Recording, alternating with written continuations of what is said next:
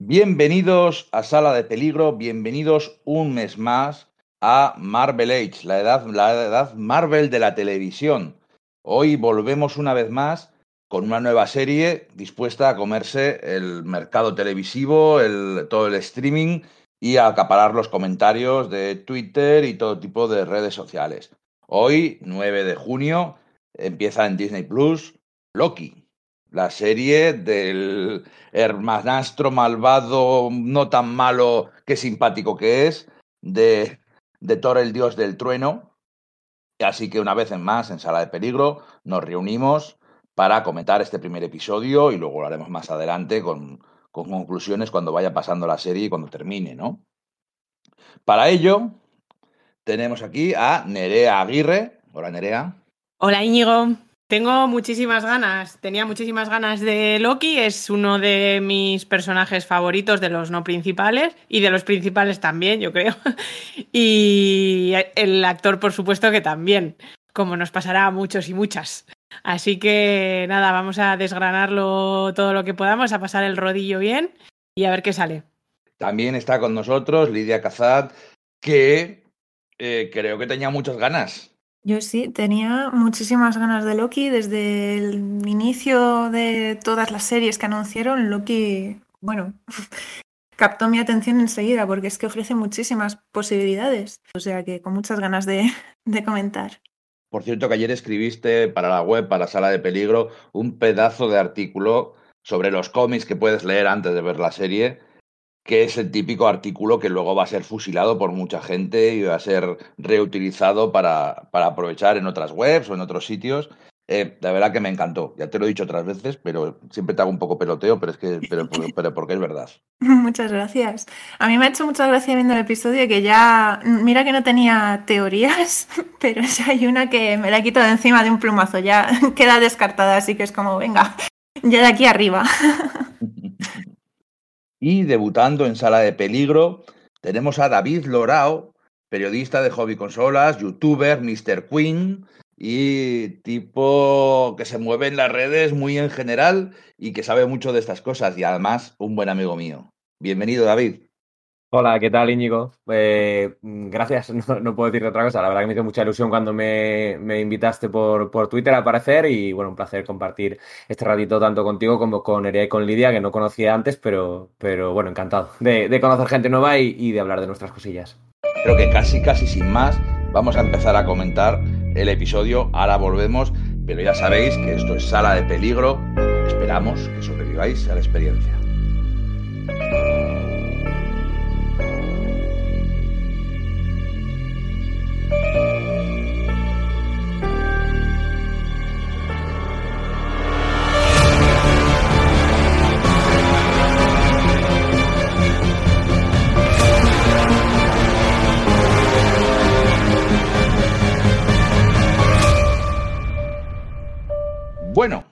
Ronda de primeras impresiones.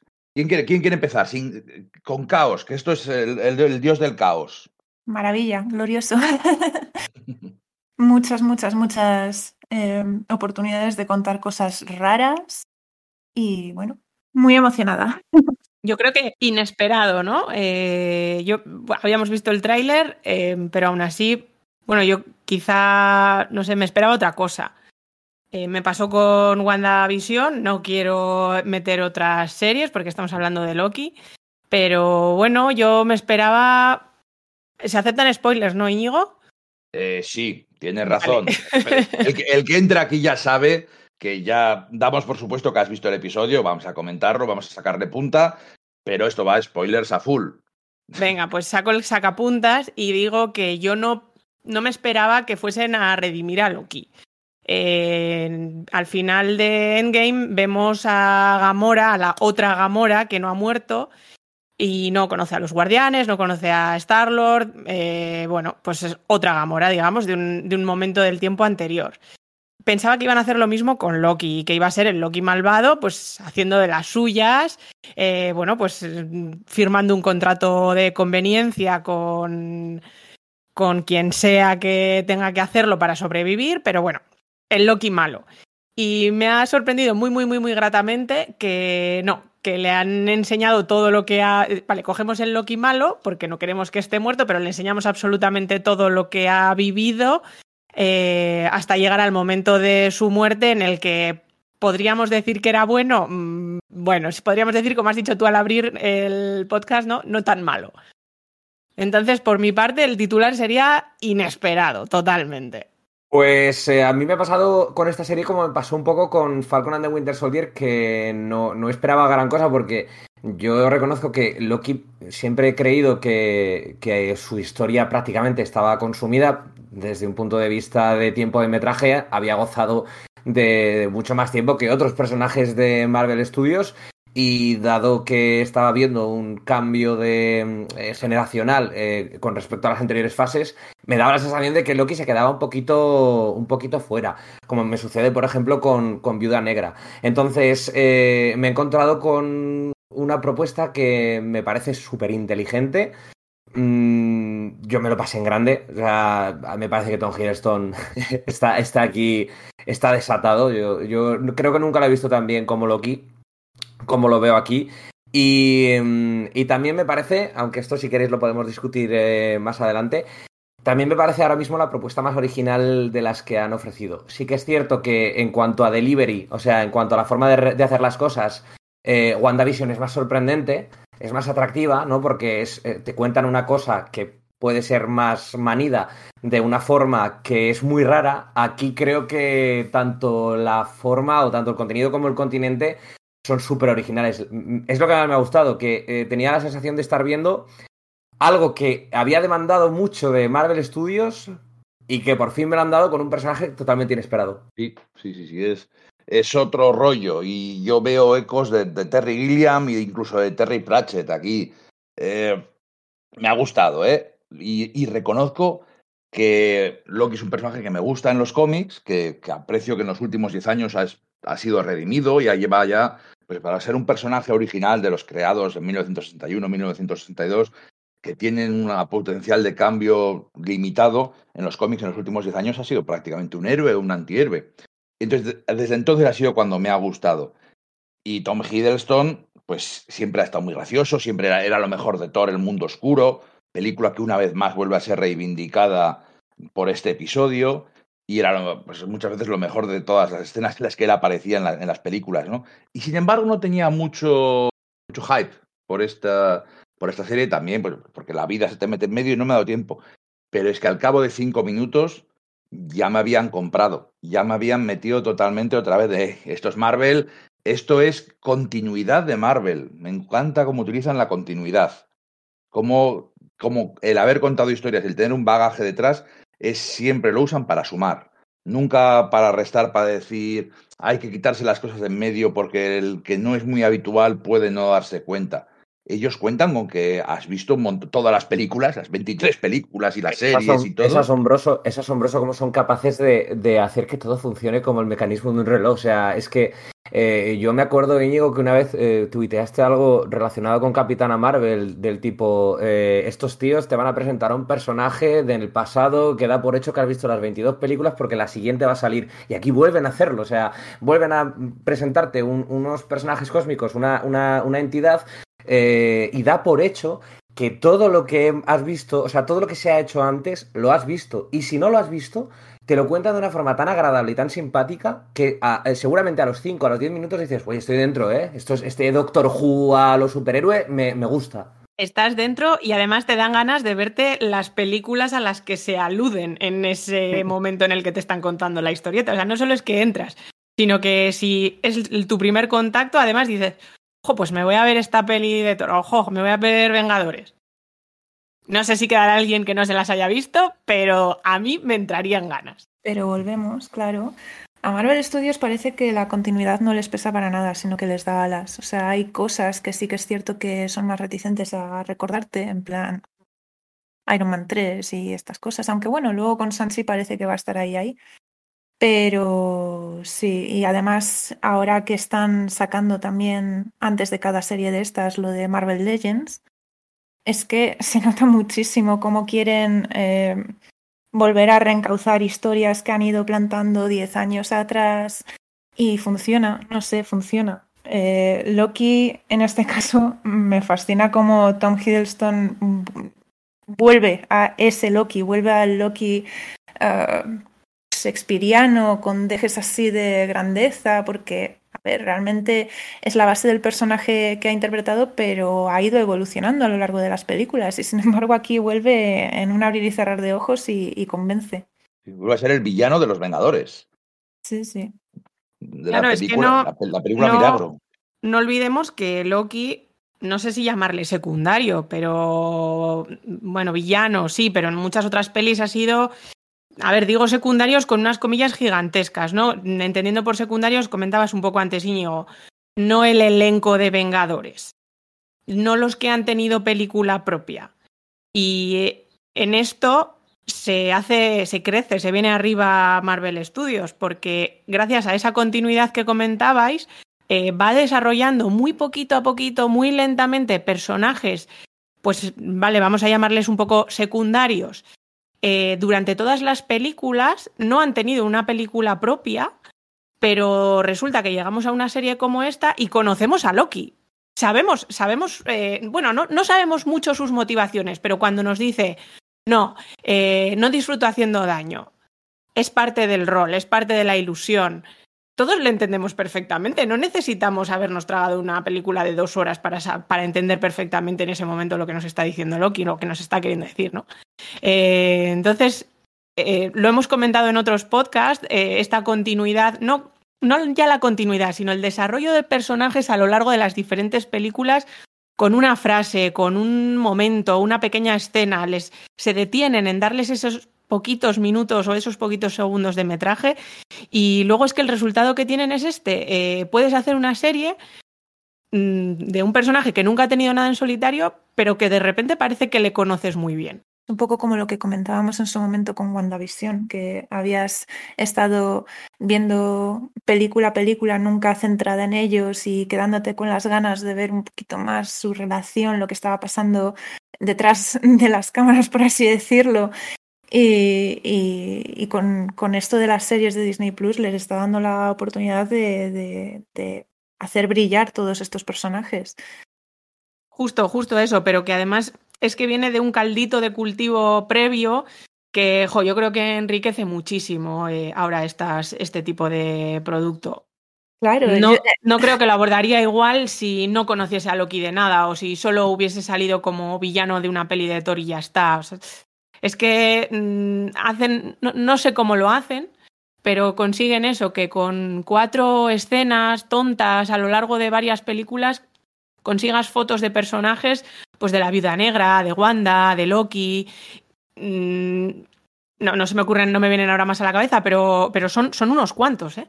Pero si te das cuenta, lo que, lo que han hecho en este inicio de fase 4 realmente es eso. O sea, si, si cogemos WandaVision, nosotros eh, conocemos lo que ha sucedido con, con ella y con él. Y, y a partir de, de, esas cuatro pinceladas, que son bastante dramáticas, pues, pues construyen un estudio de personajes sobre, sobre la depresión, te meten la magia del caos, eh, te, te, ponen un poco eh, en contexto con la que yo creo que va a ser la peli más grande de esta fase, que es la de Doctor Strange, que de hecho también creo que esta serie va a ser otro tráiler, igual que WandaVision acabó siendo otro tráiler muy grande de, de, Doctor Strange, porque insisto en que creo firmemente que Doctor Strange 2 va a ser la peli grande de esta fase. Y con Falcon and the Winter Soldier lo mismo, cogen la historia de, de, de Steve Rogers, cogen el símbolo que, en el que se ha convertido Capitán América en las películas y le dan una vuelta a quién debería ser el eh, nuevo Capitán América y construyen un relato a partir de ahí. Y con Loki lo mismo, se han dejado una puerta abierta en Vengadores Endgame. Podría haber sido un chiste, o sea, podría haber sido un chiste lo de coger el, el, tercer acto. Pero, pues mira, ha posibilitado una serie. Y eso es lo que creo que está haciendo que esta fase 4 eh, a mí me guste porque todo es nuevo, pero todo te recuerda algo. Y es como, es como volver a casa y es el mismo sitio, pero oye, te han pintado las paredes, te han cambiado un par de muebles y te gusta el nuevo estilo. Y de hecho tienes ganas de, añadir más muebles. Está, bien visto. Es que empiezas la serie y vuelves a 2012, a Los Vengadores, y estás en casa, ¿no?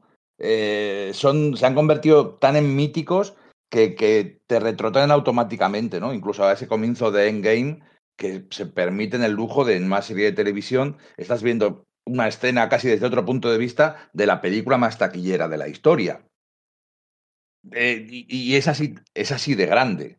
Me parece muy, me parece muy curioso que, oye, también esta fase 4 podía ser la fase de las secuelas, pero de las secuelas mentales. De, después de todas las cosas grandes que han pasado, de, de estos acontecimientos apocalípticos, Wanda y Visión, que estaban bastante tocados, bueno, como que estaba muerto, eh, el halcón y el soldado de invierno, pues, pues otro, otro tanto de lo mismo, cómo se supera lo que ocurrió al final de Endgame. Y en esta película, oye, lo mismo, Loki tiene para años de terapia. y yo creo ver... que va a ir un poco por ahí, ¿no? El tiro, la terapia de Loki, porque vemos que parece ser que hay un Loki del futuro que ha llegado a ser de una manera, eh, este Loki que es de otra manera y que ve que su trayectoria natural hubiese sido, pues bueno, morir intentando salvar a su hermano, luchando contra Thanos, etcétera. Entonces hay como tres momentos de Loki. Eh, además le vemos reconocer, ¿no? Ante Moebius. No, es mi, es mi, es mi coraza, lo que siempre, no, es que es la coraza del débil, tengo que. Eh, entonces, sí, sí, sí, estoy muy contigo, Iño. Eh, creo que va a ser, que vamos a ver la, la terapia de Loki y ver en qué se convierte. Igual resulta que el Loki futurista tiene razón en ir contra la VT. Igual, bueno, es que me, parece que si hubo especulaciones y especulamos y le dimos vueltas a todos los posibles misterios y cosas que podían suceder y analizamos cada pista con WandaVision, creo que con esta serie se multiplica todavía por mucho más. Porque claro, hablamos de viajes en el tiempo, hablamos de eh, alerta de multiverso. O sea, cuidado, por favor, tenemos que evitar que exista el multiverso. Eh, plantean que antes, fíjate si, si es Leones grande, parpadeando, multiverso. Sí. Plantean que las guerras secretas, las Secret Wars o, o, las crisis en tierras infinitas, algo por el estilo, ya ocurrió, hubo una gran crisis eh, universal uh -huh. y todo se controló y se puso con esta agencia de variación temporal, con estos señores del destino, olores del destino, como se llamen. Los eh, guardianes del tiempo. Sí. Guardianes, guardianes, sí. vale, guardianes del tiempo. Creación de Carlos Pacheco y, y, Kur, y Kurbusiek en Siempre Vengadores, tal cual sacados de ese TVO me parece es que plantean de aquí se lió pardísima y no queremos que se vuelva a liar. Está claro que tiene que volver a liarse. No, no puede sacarme algo así. Y bueno, este verano tenemos la serie de What If, la serie de dibujos animados con las voces de los mismos actores, contándonos realidades paralelas. Con lo cual yo intuyo, imagino que la agencia de variación temporal va a tener bastantes problemas durante esta serie. Yo no iba tanto por la teoría, ¿eh? iba más por el, por el, por lo que comentabas de la terapia de Loki. O sea, al final Loki se va a tener que enfrentar, eso está claro, a su otro yo futuro. Que, bueno, que según la agencia, la VT es eh, su yo del futuro, no lo sabemos, pero a otro yo suyo. O de otra línea temporal. O de otra línea. Entonces son diferentes personalidades enfrentadas que eso estoy segura de que lo vamos a ver y de que, igual que WandaVision fue el duelo, pues esto va pues más de, ¿no? de con, conocerse a sí mismo, introspección, a la vez que viajes en el tiempo, que sí, que sí. Le veo claro lo que tú dices, una escala, digamos, universal, que es todo el tema, pues eso, lo que estabas diciendo, el viaje, los viajes en el tiempo, las distintas líneas temporales, lo que luego ya darán rienda suelta en, en What If. Y luego la escala personal, que de nuevo es, es lo, justo lo que estabas comentando de la terapia, pero porque además eh, Loki ahora mismo va a tener dos referentes alternativos. Va a tener el referente, digamos, eh, bueno, redimido de, de, ese futuro que él nunca ha tenido. Y el referente que ahora mismo satisfa malo, ya veremos, de, de la variante que están persiguiendo. Entonces eh, va a tener ahí un poquito el lado bueno, el lado malo, a ver por dónde tiro, a ver el potencial de mí mismo que, sigo. Y pensando un poco en eso, quizás eh, cuando estaba viendo las, las, otras series anteriores no lo pensé de esa manera, pues porque tienen temáticas muy claras, pero es también a su vez un, un nexo común, no quiero decir con las series que vengan en el futuro, pero sí con estas tres que hemos podido mm, ver hasta ahora, el tema del legado, el tema de, de qué se supone que tienes que ser, que está, entre comillas, escrito que debes ser. En el caso de la bruja escarlata, eh, pues eso, cuando Agatha Harness le, habla un poco, pues eso, de su potencial, de, la leyenda que se supone que ha de ser. En el caso de, de Falcon and Winter Soldier, el, el, legado de Steve Rogers, que gira un poco toda la serie en torno a su figura que ya no está y, y pues eso, como cuando dice Zemo que nunca va a haber otro, otro Steve Rogers, pues un poco cómo tratas con eso y cómo sigues tu propio camino y en el caso de Loki, pues literalmente, eh, ¿qué soy? ¿Bueno, malo, regular? Eh, ¿Por dónde tiro? Humano en vez de un dios, ¿no? Con, con un montón de lados. Eh, mira. Por recordaba... cierto, Íñigo, perdona que te interrumpa. Antes de que se me, se me olvide esto, lo que, lo que dices de humano en vez de dios. En el momento en el que le preguntan eh, es, ¿declaras firmemente que te consideras una persona orgánica, con un alma y tal, y no eres un robot? ¿Era un guiño a Blade Runner o me lo ha parecido a mí? Ojo, pues puede ser. Yo es que lo cogí como el típico chiste de eres un robot eh, antes, de, antes de meterte en una página web. Ah, pues mira, también. A mí es que me ha parecido tan porque él se queda como flipando y dice, seré un robot y, y al final es el, el leitmotiv ¿no? De, de, toda esa obra. Y ya me ha parecido, bueno, como estén guiñando a Kadik, eh, no a sé. mí me ha recordado a eso, a Blade Runner y a su vez a un poco los señuelos de vida artificial que, que pueblan Marvel en, en, los cómics. Y entonces he pensado eso, digo, joder, ¿será como en Blade Runner? ¿No? ¿Tendrán ellos algún tipo de conciencia y no... Y, y, se darán cuenta de, de lo que son? Decía que, que, he comentado al principio del programa sobre el artículo que, que has escrito sobre los cómics que, que, leer antes de ver Loki. Yo tengo claro que va a salir cosas de viajes al misterio de Journey into Mystery de, de Kieron Gillen, eh, que es un comicazo que acaba de ser reeditado hace poco por, por Panini Comics. Y en Sala de Peligro, para hacer nuestras compras de cómic español, para comprar eh, todo TVOs de aquí, siempre recurrimos a Universal Comics de Barcelona. Ya sea si, si eres de Barcelona, si estás cerca y puedes acercarte a su nueva tienda, que aunque ellos tienen más de 25 años de experiencia, tienen un nuevo local, o a través de internet a universal comics.com, que por cierto acabo de utilizarlo, acabo de ver que sacan utilizando su página web, acabo de ver que, totalmente off topic, off topic, vuelven a sacar Valor y al Toro de Mortadelo y Filemón. Así que mientras esperamos hacer el programa, me lo he comprado. Y, esperaré que, venga aquí con un par de cosas más, porque a partir de los 50 euros que nos gastos los gastos de, de envío gratis y me llegan a casa súper cómodamente. Universal Comics, nuestra tienda de referencia, para buscar esos tebeos que nos recomendaba Lidia que, que, es que Loki ha tenido muy buenos TVOs, ha tenido TVOs siempre buenos, como siempre el enemigo de Thor y el secundario de Thor, pero es que en los últimos años ha tenido un montón de TVOs súper chulos que vale muy, mucho, muy mucho la pena recuperar, como, como la gente de Asgard, de Aliwin, que también puede ser comprado en, en Panini, con, en Universal Comics, y otros tantos. ¿no? Eh, en general, Thor ha tenido unos buenos años últimamente y con él su hermanastro. Bueno, una cosilla que yo quería comentar, siempre muchas veces hablamos de, de, Kevin Feige, hablamos de Marvel como si fuera una entidad sin nombre, una, una cosa etérea, pero a mí me gusta siempre hacer bajar a, a, los que están haciendo la serie. A Michael Waldron, que es el showrunner de la serie, que por cierto era guionista de Ricky Morty, y creo que se nota. Se, Se nota. se nota. Y que de hecho va a ser el guionista de Doctor Extraño y el, en el multiverso de la locura. O sea que lo que ha hecho aquí les ha gustado y han dicho, oye, tira para adelante que, que, que, tú vales y que queremos, uh, confiamos en tu trabajo. Y eh, Kate Herron, que es la directora de, de, la serie, bueno, que ha trabajado en Sex Education, que no es, me gusta a mí mucho esa serie, pero reconozco que es buena.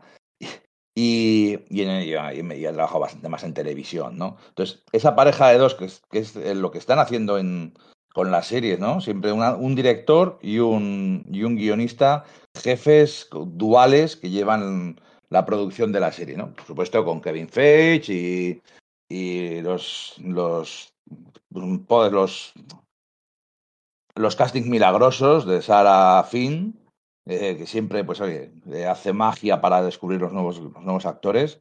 Eh, pero bueno, pero me gusta hablar de, la gente que está haciendo, que no es Marvel Studios una entidad sin nombre, sino que son, pues, son gente con mucho talento la que están contratando para hacer estas películas, estas series. Sí, de hecho, yo, yo creo que esto eh, eh, a, mí por, a mí, por suerte por, o, por desgracia, no lo sé, por trabajo, básicamente, eh, he podido hablar con, con, muchos, muchos responsables de estas series de televisión, más allá de, de, las personas no más famosas, en este caso, pues Tom Hiddleston o Owen Wilson, digamos que se llevan el, el, el top, ¿no? en cuanto a protagonismo. Pero, pero es que eh, cuando he dicho antes que lo de Marvel Studios es, es, algo digno de elogio porque todo funciona como si fuera el mecanismo de un reloj, eh, es que son tantas pequeñas piezas las que funcionan tan bien eh, y todo tan coherente y, con esa cierta libertad que, que, que, uno siente, ¿no? Porque lo de Marvel Studios es algo que debería incluso eh, estudiarse en algún tipo de, de, universidad en cuanto a gestión de, de una empresa, porque eh, ha ido todo a, más, o sea, cada vez ha ido a más, eh, cada vez son más los, los, productos que, que, proponen, cada vez son más los proyectos que hacen en distintas ventanas. y a pesar de ello, aunque todo el mundo le pone cara y rostro a Kevin Feige y sabemos la importancia que tiene dentro de, del estudio y de la industria de Hollywood, cada serie tiene su huella particular y, consigue dar esa sensación de, lo que he dicho antes, de que todo se ve igual a lo de siempre, todo se ve que forma parte del mismo engranaje, pero tiene su propia identidad. Y a mí eso creo que es lo que, me está gustando mucho de este inicio de fase 4, porque yo tenía la sensación, y, termino porque me estoy enrollando, eh, tenía la sensación hacia el final de la fase 3 que todas las películas parecían la misma a, pesar de que no lo eran, pero sí que parecían la misma. Y aquí me está pareciendo al contrario, me está pareciendo que forma parte de un mismo todo, pero que son muy distintas entre sí. Y eso tiene un valor increíble.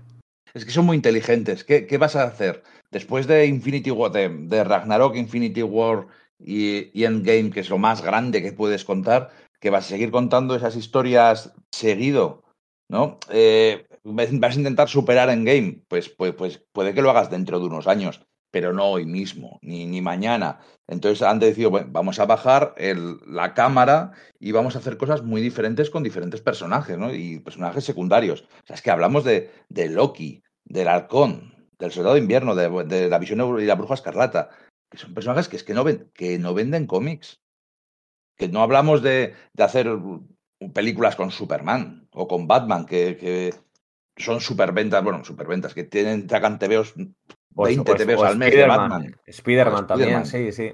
No, no, hablamos de personajes que no te aguantan una serie más de 12 números. Ah, que, que, incluso cuesta hacer listas de lecturas, te, te, te, tienes que mirar un poquito la sesión y suerte que recientemente pues, pues han, han editado alguna o han reeditado algunas, que es que si no, eh, si no te tendrías que coger mucho la cabeza. O sea, no son personajes top dentro de, la editorial ni, ni, siquiera dentro del universo. Y les están dando una dimensión que yo creo que ni siquiera la tenían en el cómic y que le añaden un valor mm, incuestionable a personajes, insisto, que llevan creados desde hace un montón de tiempo y están teniendo su edad de oro casi ahora. Me parece, me parece una locura, pues que encima es que tiran mucho de los. Son, son mucho más fieles a los cómics ahora que hace cinco años o que hace diez años.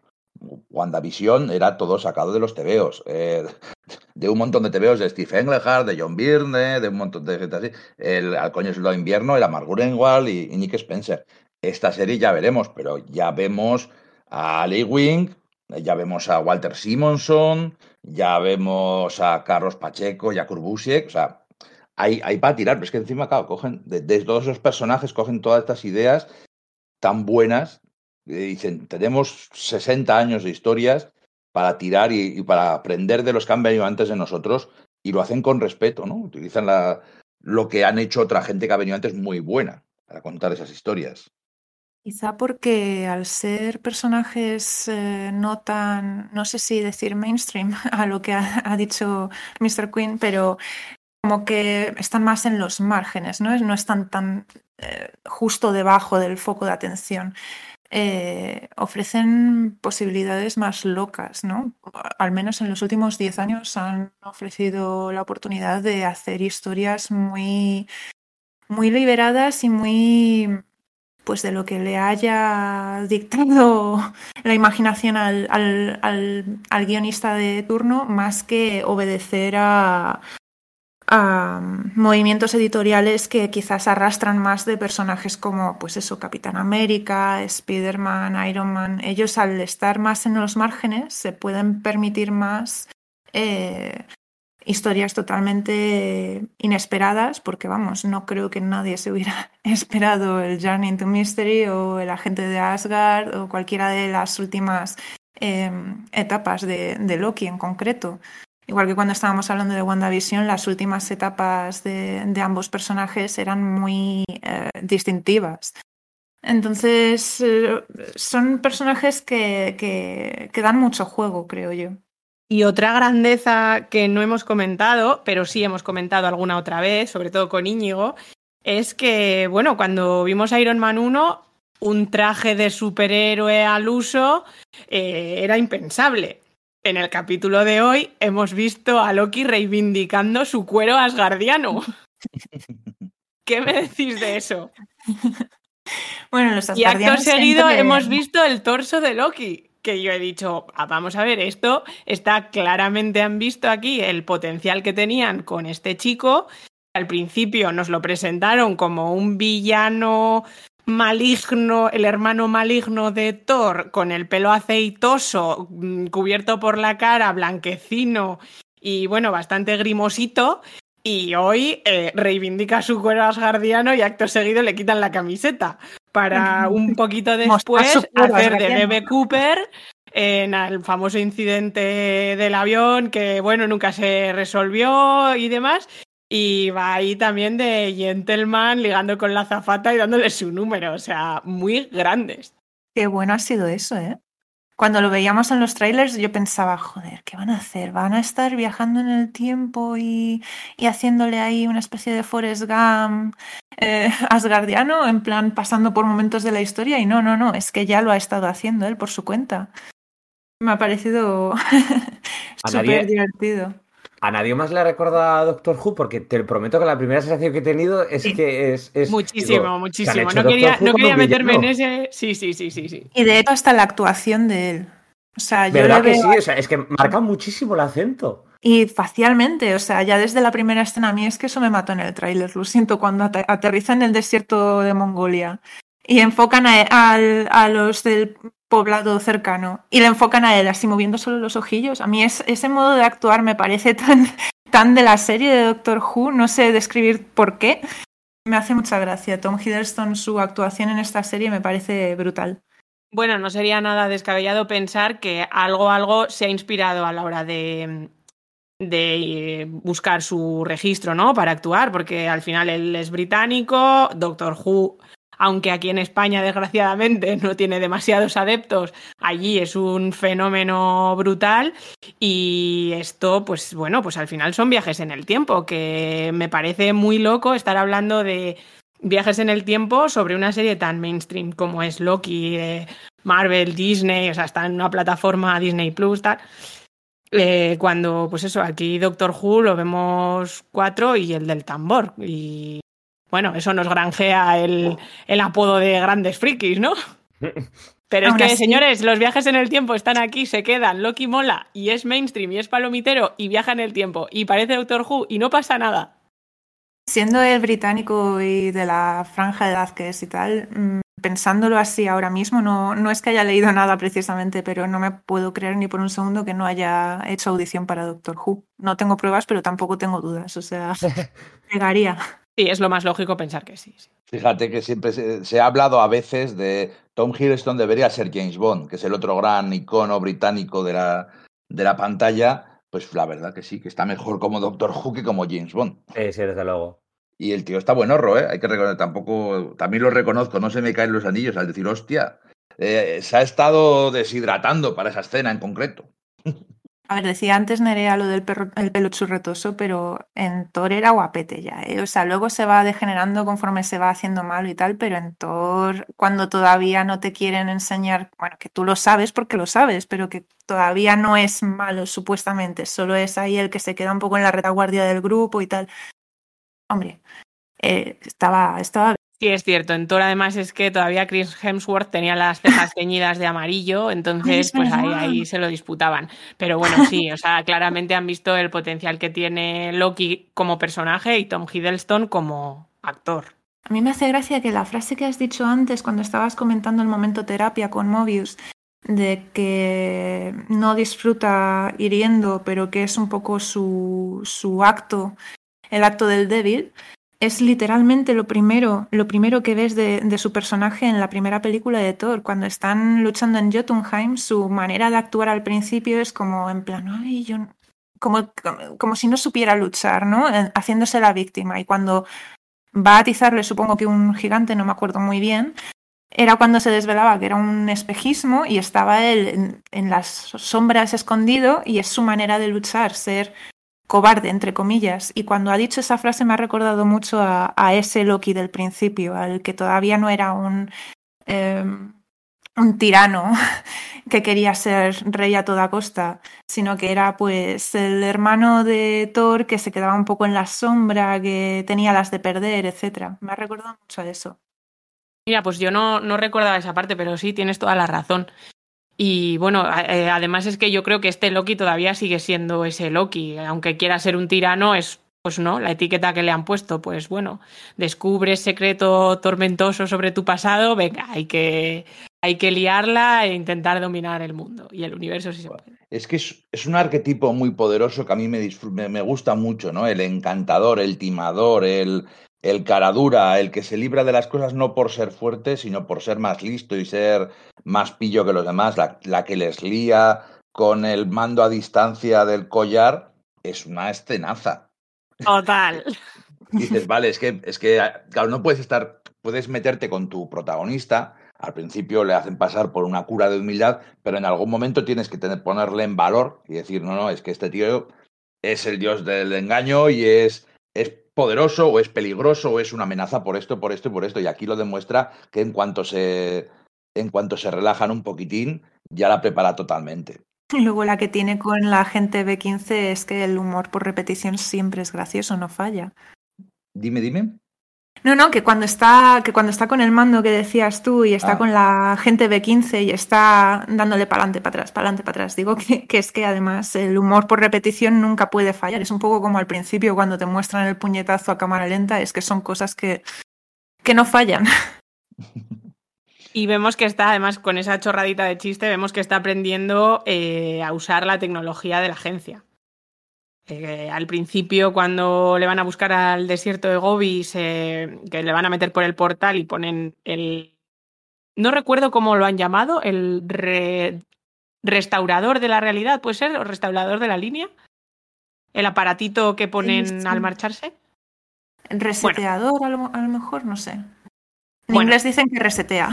Llamémosle el chisme, que luego el suyo futuro se dedica a robar. Eh, él ya se queda, se, da un segundo la vuelta, mira por encima del hombro como diciendo, ¿qué narices es esto?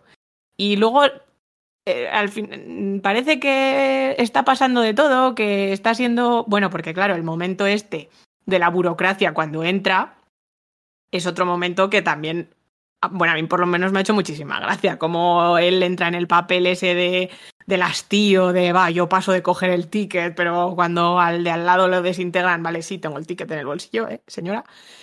Eh, Eso vale, es lo que tenemos más, toda lo que esa, es todo ese viaje. Lo que es más Terry más eh, incluso comedia francesa loca de. ¿Cómo se llama Sí, sí. ¿no? El de. El de Alien Resurrection, que tiene mucho de ese rollo.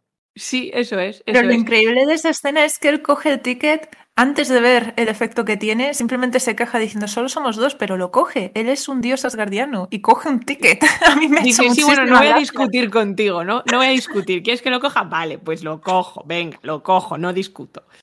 Eh, pero eh, luego vemos que él eh, se está quedando con toda esa información, que no da puntada sin hilo. Y cuando les roba el mando, se confirma. Y ve cómo funciona el mando. Nos hacen el chiste de repetición, pero él está descubriendo cómo funciona esa tecnología. Eh, entonces me ha parecido muy interesante porque no es solo que sea el dios del engaño, el dios... no, no, pero sí, para engañar primero tienes que ser bastante inteligente y descubrir cómo funciona tu rival, ¿no? que en este caso es la agencia. Y creo que es a lo que se está dedicando durante este primer capítulo. ¿Y nos está engañando también a nosotros, tú crees? Yo no lo había pensado, pero digo.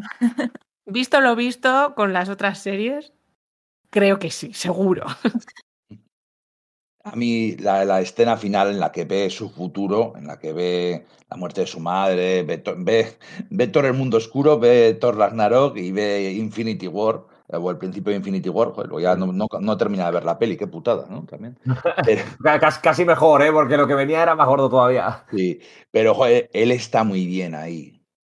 Él, esa escena te vende muy bien todo. Eh, como, como está condenado, como su futuro tiene, está ya escrito, y él, joder, lo decía, lo decía antes Nerea, que, que es, es, que lo, él está muy bien ahí, te, te vende todo, de bueno, ahora qué, ahora, ahora sí, ahora ya tenemos serie, ¿no? Pero cuando, cuando habláis de, de, futuro y de legado, que, que, lo ha mencionado también Nerea antes, creo, eh, eh, no nos damos cuenta de la sutileza que ha tenido Marvel Studios realmente eh, y es algo que a mí me fascina mucho de, de, de, este estudio a la hora de contarte algo tan grande como, como el hecho de que existe una eh, organización que hace que el resto de cosas sean irrisorias. O sea, los Vengadores son una mota de polvo en, en, en el cosmos. Eh, la propia existencia de Thanos es, es, es ridícula. O sea, de repente resulta que estos tíos que siempre han estado ahí son lo más poderoso. O sea, cuando, en el momento en el que se queda él mirando y dice, o sea, que estos, esto, este es el mayor poder del universo. Pues, pues sí, no lo sabíamos, pero sí, resulta que sí.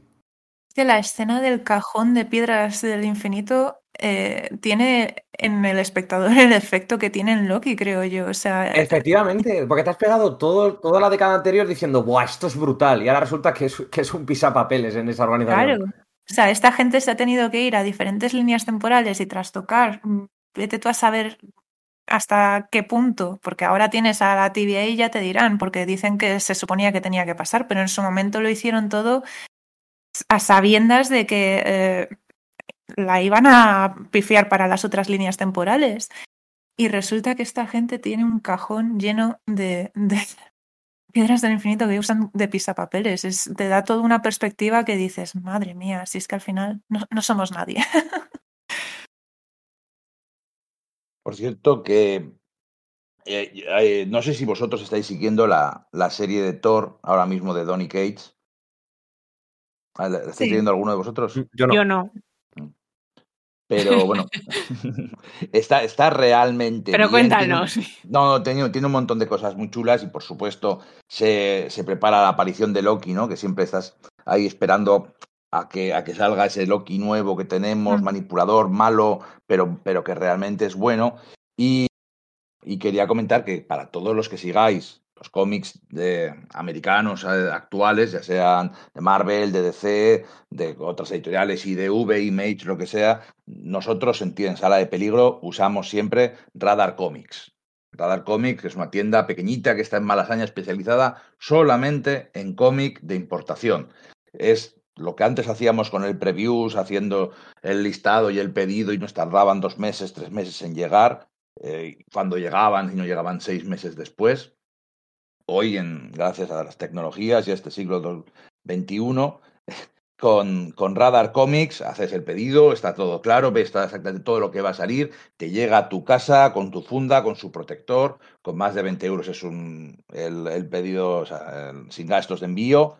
Radar Comics, joder, si no, seguís, si no les seguís en Twitter, seguidles porque es una pasada las pasa cómics que suelen hacer cuando enseñan todas las grapas americanas que han traído o las grapas antiguas que han recuperado, que ves un, montón de, tus tebeos favoritos de toda la vida, pero en, en su versión original americana y dices, oh, es que solo quiero. Y eso, y eso, os aviso que es peligroso, ¿eh? Es muy fácil caer, entrar en radarcomics.com y empezar a coger todas esas cosas que están enseñando por Twitter y que están en, y luego que aparte están en su página, en su catálogo, porque lo haces a golpe de clic, está súper sencillo y, y, está, yo es que lo utilizamos todos para saber qué es lo que va a salir. En vez de mandar a mirar todas las editoriales, el que saca DC, qué saca Marvel, es mejor entrar en Radar Comics y mirar lo que va a venir los siguientes meses.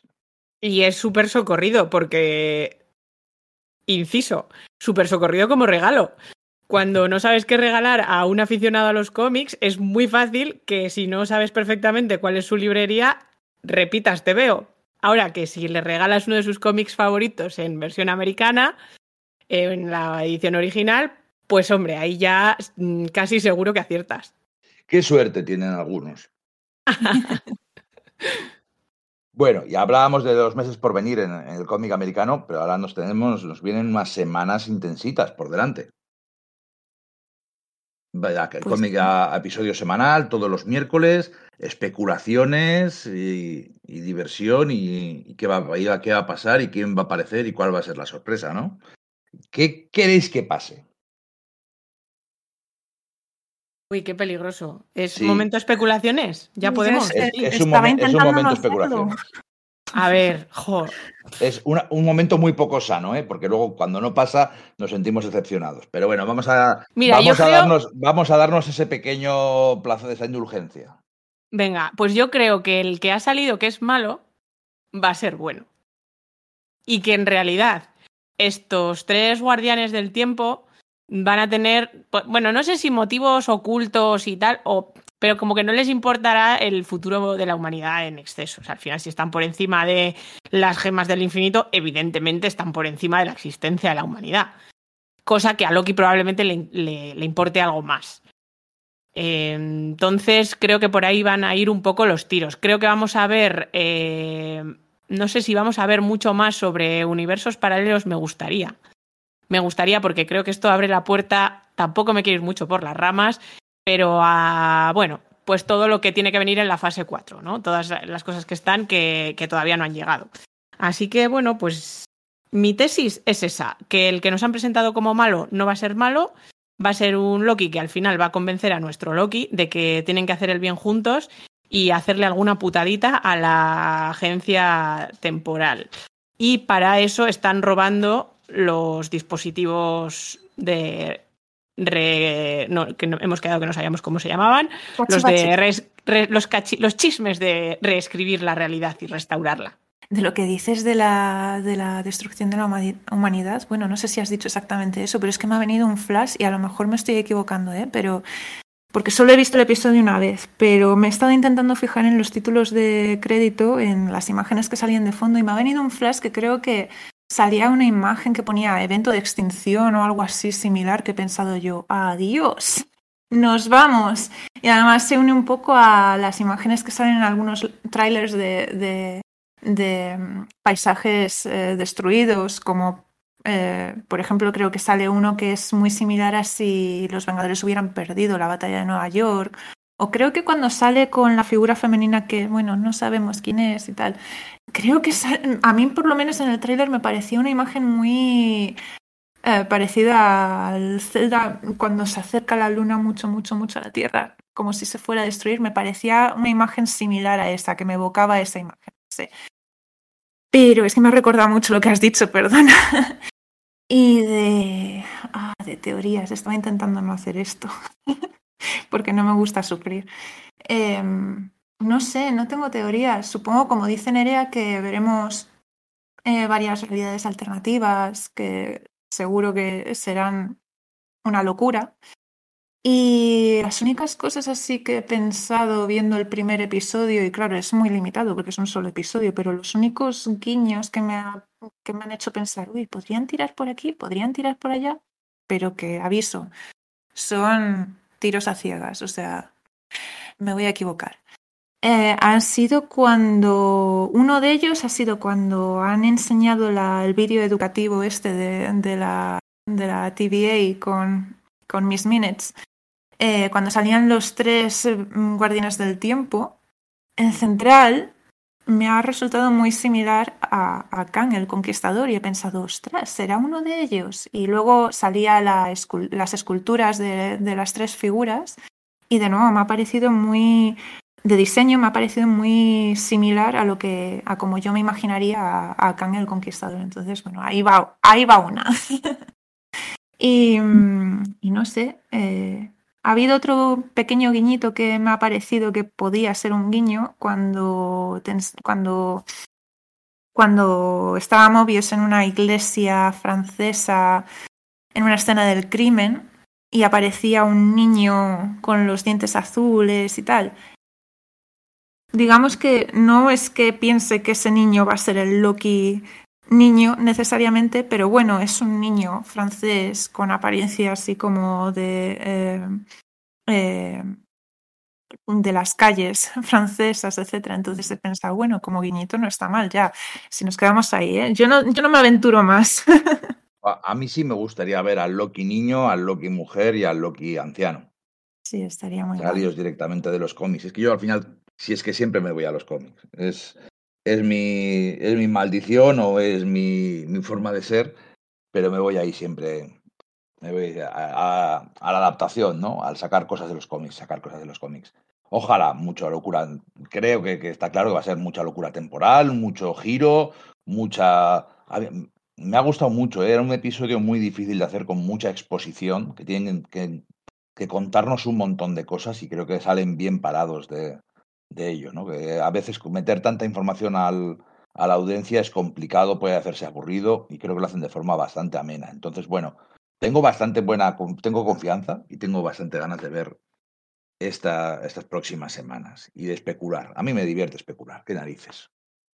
Se han lanzado, ojo, a la temática más difícil de, de de hacer bien y convencer al, al, público, que es los viajes temporales, a ver cómo salen de esa, porque ya tan, tan explicado la física de los viajes temporales en el universo Marvel, pero claro, esto es la TVA, o sea, ellos son una liga superior, o sea que aquí todo vale. Todavía creo que todavía nos quedará por hacer exposición, de todas formas. bueno, no sé si tenéis algo más que aportar, alguna cosa más que decir. A mí se me ha quedado pendiente comentar eh, que me han gustado mucho, así como me gustó en WandaVision que empezasen con I Love Lucy, esa década de la televisión. Aquí la agencia del tiempo también está ambientada en los años 70 y Miss Minutes, que la mencionabas antes Lidia, es igual, todos esos dibujitos con los que nos cuentan la historia a todos los dibujos de los años 70 con Scooby-Doo, eh, I Love Lucy también. Eh, bueno, tiene esa estética de los cartoons de, de, aquella época de Estados Unidos que me ha gustado mucho. Y luego el guiño que comentábamos del incidente de Cooper también, pues bueno, eh, es algo que le añade, no es una serie que se vaya a caracterizar por su estética, su tal, pero bueno, pues eh, tiene también ahí ese, esa guinda. David. No, yo nada, nada, con muchas ganas de ver, de ver y escucharos la semana que viene. Muy bien. ¿Y Lidia? Yo tampoco nada, o sea. Bueno, bueno, está bien. No, oye, si hemos estado hablando tanto del episodio como ha durado el episodio, o sea que yo creo que está más, bien. más, más, llevamos una hora y el episodio eran 50 minutos. Bueno, pues entonces creo que podemos ir dando por acabado. Ha sido un placer teneros, me encanta charlar con vosotros, encantado David, esta es tu casa. Lidia y Nerea, pues vosotras construisteis la casa, o sea que tampoco, tampoco tengo nada que deciroslo. Ha sido un placer. Soy Íñigo Rodríguez, esto es Marvel Age, esto es Sala de Peligro. Esperamos que hayáis sobrevivido a la experiencia.